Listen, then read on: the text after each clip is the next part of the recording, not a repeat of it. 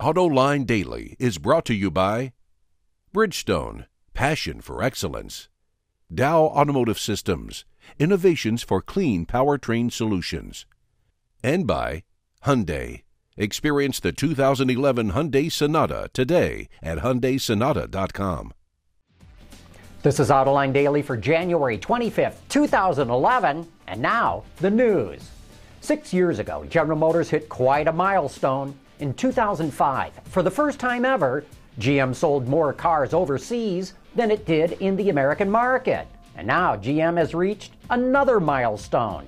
Last year, GM sold more cars in China than it sold in the US. Specifically, 2.3 million vehicles in China versus 2.2 million in the US. And that is important. However, here's my Autoline insight. GM doesn't make nearly as much profit in China as it does in the US.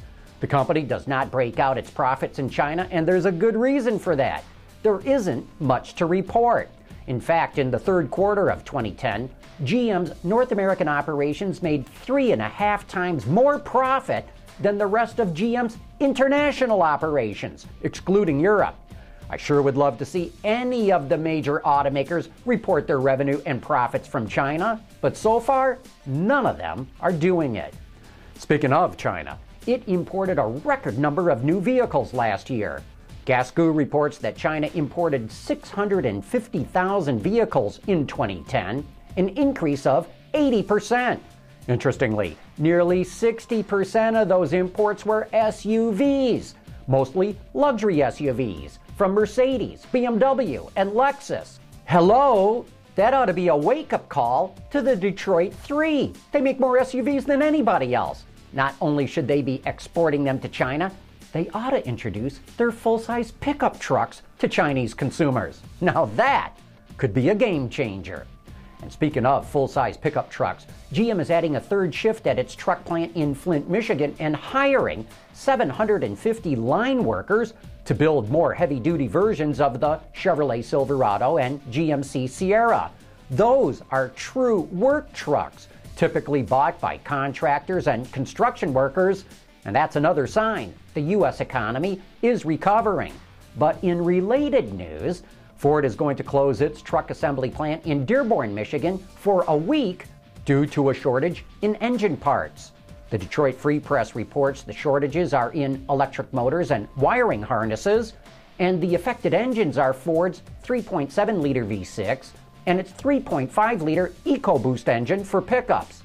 Here's more Autoline insight. We are going to see a lot more of those part shortages as the year goes on. In fact, this is going to limit any increase in sales. You may have heard some analysts predict that the SAAR rate will hit 15 million units by the end of the year. Uh uh-uh, uh, ain't gonna happen. The supplier industry cannot keep up. And remember, you only need one component missing to shut a plant down. And as long as we're talking about assembly plants, Ward's just published some very interesting numbers. The highest volume assembly complex in North America is Volkswagen's plant in Puebla, Mexico. It makes the Jetta, the Bora, and the Beetle, and last year it made over 434,000 of them. Toyota's assembly complex in Georgetown, Kentucky is the second largest in North America. It makes the Camry, the Avalon, and the Venza, and it made more than 371,000 of them.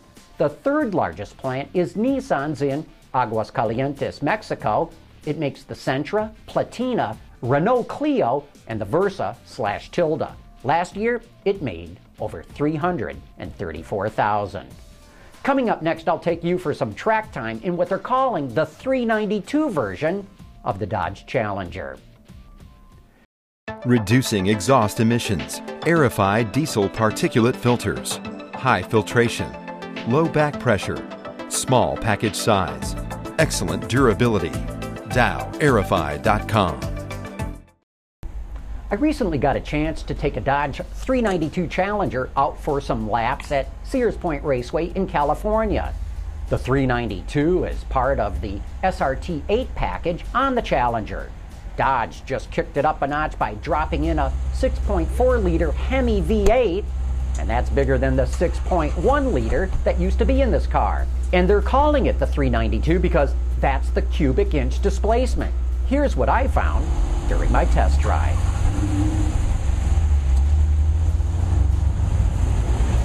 So we're pulling out of the pits at Sears Point or Infineon Raceway, as they would have you call it as well.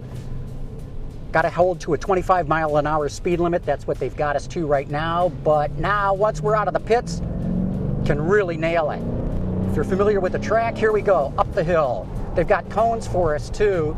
Tuck in tight, going up the hill. Can't see over the crest, but just clip the apex. Let this car drift to the outside and as we barrel over this crest, my braking points three, two, one, nosedive, down deep, now up the hill again, tightening in tight, clipping the apex and letting this thing drift wide out into a short straight downhill now. This is the NASCAR setup, so if you're familiar with how the NASCAR drives, guys drive on this track, you know what this is about. Again, clip the apex, drift to the outside, foot to the floor, letting this engine rev up. Braking points too, coming down into the S's, getting ready, real tight here, hold it in tight. Now I let it drift out. This car is really good, very precise steering. I love the way the brakes work on this thing too. Through the S's, left, right, funnel down inside again to the left, tires squealing, letting this thing drift. Now we go wide, let it go all the way out. Foot down to the floor, let it drift wide a little bit and start to tuck it in. Bring it in. Car shuddering. We're leaving the other guys in our in our wake way behind us. Again, clipping it in tight, letting it drift wide. And that's what a lap at Sears Point in the Dodge Challenger 392 is all about. Let me tell you, driving that car on the track felt a lot faster than what the video captured. The 392 packs 90 more foot-pounds of torque than the prior engine. All told, the engine bangs out 470 horsepower and 470 pound-feet of torque. You know, maybe they should have called it the 470. Hey, if you live in the Washington, D.C. area and are interested in going to the Washington Auto Show, we have got free tickets to hand out. Let us know if you want any by dropping us an email addressed to viewermail at autolinedetroit.com TV. We've got lots to give away, so don't be shy. But that brings us to the end of today's report on the top news in the global automotive industry. Thanks for watching. We'll see you tomorrow.